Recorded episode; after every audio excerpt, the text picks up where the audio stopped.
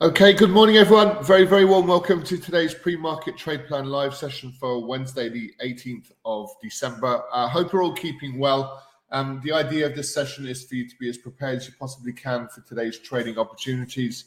So we uh, we'll start with our risk warning. Take a brief moment to familiarize yourself with our risk warning. Um, we're, we're looking at these markets, and nothing significant has changed over the last you know 24 hours. We had a bit of volatility excuse me, uh, yesterday, both to the upside and to the downside, but we've we've we're virtually sitting uh, pretty flat all in all. So this is not going to be a kind of a, a long uh, presentation by any stretch of the imagination. Um, so all profitable traders need to consider which markets to trade. Where do we then enter and exit these levels, um, these markets, and what levels are we using? How do we manage risk to a successful outcome? Sorry, how do we manage risk and make sure we control our exposure? And then how do we manage risk and manage each trade um, to uh, so we can mitigate risk, we can book in profits as as markets move in our favor and trend psychology. All very important features. We discuss these live every day in our trade rooms, and also we are strong advocates of being consistent, accurate, disciplined and patient as well. Okay, so let's get straight into this news. So we go straight to Wednesday. Um, nothing of any major concern yesterday. We we kind of had retail sales numbers uh, coming in much higher than expected. So we had a bit of a positive um, news event, and uh, the, the the sort of the correlation really has been positive economic data is broadly negative for um, we were likely to see a negative market reaction. And we did for a period. And then that negative market reaction unwound and we started to see prices reverse, but not make any huge progress. So still our bias is very much to the downside for these equity markets, these uh, euro, euro dollar, pound dollar, uh, New Zealand dollar.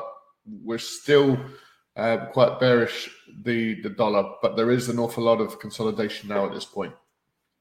So the markets are clearly looking for their next catalyst, I think is probably the way to look at it. Um, industrial production in China is coming in slightly above expectations, very much in line with the previous month. And um, GDP, we're seeing slight improvement and also retail sales year, year on year as well. So after their holidays, they've had a bit of a bit of a bounce. So you know that's some mildly good news. There is concern, especially with the property market in China, and things could explode at any time. But um, right now, it seems to be a relatively good news story.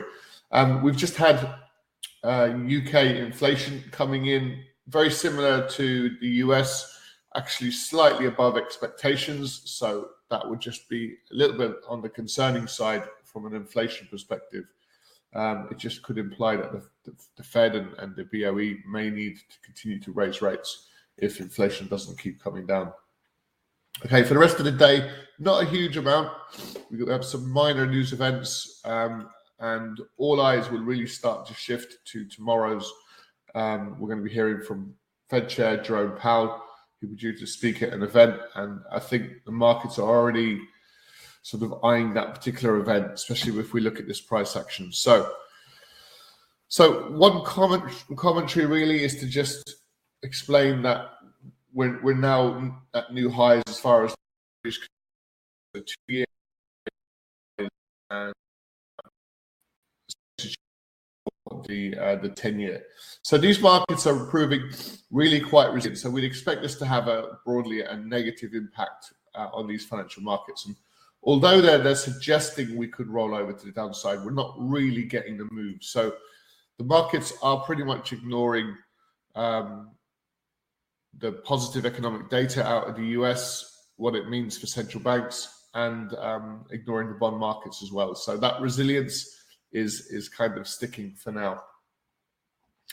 Okay, so elsewhere, look at yesterday's price action. We'll just have a quick little review of these markets. Um, no major surprise to see uh, to see oil eventually kick on to the upside. Um, all we did was have a, soft move to the upside, followed by a pretty strong pullback, and then overnight now we've sort of rallied higher a little bit. So we can expect that kind of volatility in oil. But in terms of the the, the S and P, our bias is still very much to the downside. Yesterday's price action was very indecisive. Um, the DAX, similar situation. We're still in the DAX as well to the downside, so we'd expect further market moves lower. Yesterday, we we we kind of rallied in the euro. Um, not that successfully. We just kind of pulled back 50% in the move, and now we're struggling to get above those highs as things currently stand. We're also in the pound dollar to the downside. So yesterday we had a bit of selling. Today a little bit of a bounce, but we're pretty much contained. We're pretty much drifting sideways for three days, and um, we're still up at the 150 as far as uh, the, the Japanese yen is concerned. So we're going to wrap this up relatively swiftly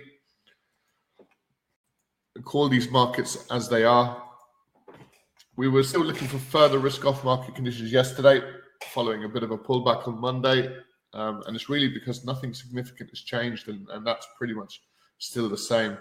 Um, but we can we can just refer to these as, as quite uh, mixed market conditions now at this stage. There's there's a lack of fundamental drivers, so the mixed market condition market conditions that's really all we need to know. So if you do take any trades, smaller size, bigger stop losses, those types of decisions. Um,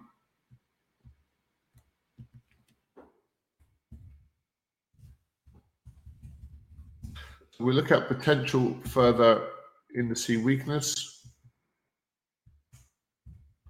The bias is still to the downside and potential further dollar strength.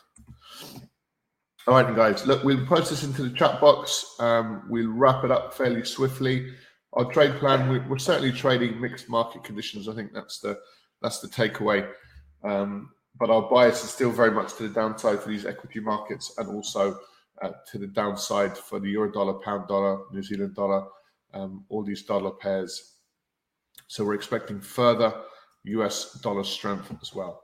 All right, and guys, on that note, listen, thanks very much for joining us. We are in this sort of hawkish Fed narrative uh, side of the the narrative for these markets. Risk off, indices lower, dollar higher, US bond yields higher, which we've, we've made new highs now over the last 24 hours. And commodities, they're reacting quite specifically to um, conflict in the Middle East with oil pushing higher.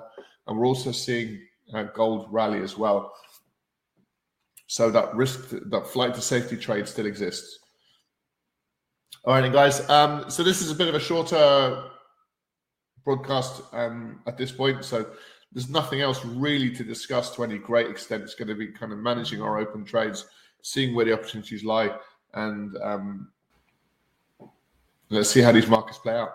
Great stuff. So on that note, guys, thanks so much for joining us. As always, we do trade these markets live every day from 8 a.m. for the European session and then we're back again at 12:45 for the US trading session. So if you want to join us for that, you're very welcome to do so. Uh, you can access it through your members area, of course. And for more information, just go to livetrading.com. I'm happy to uh, connect with us through our website if you need. Great stuff, guys. On that note, do take care. We'll speak you soon. Bye for now.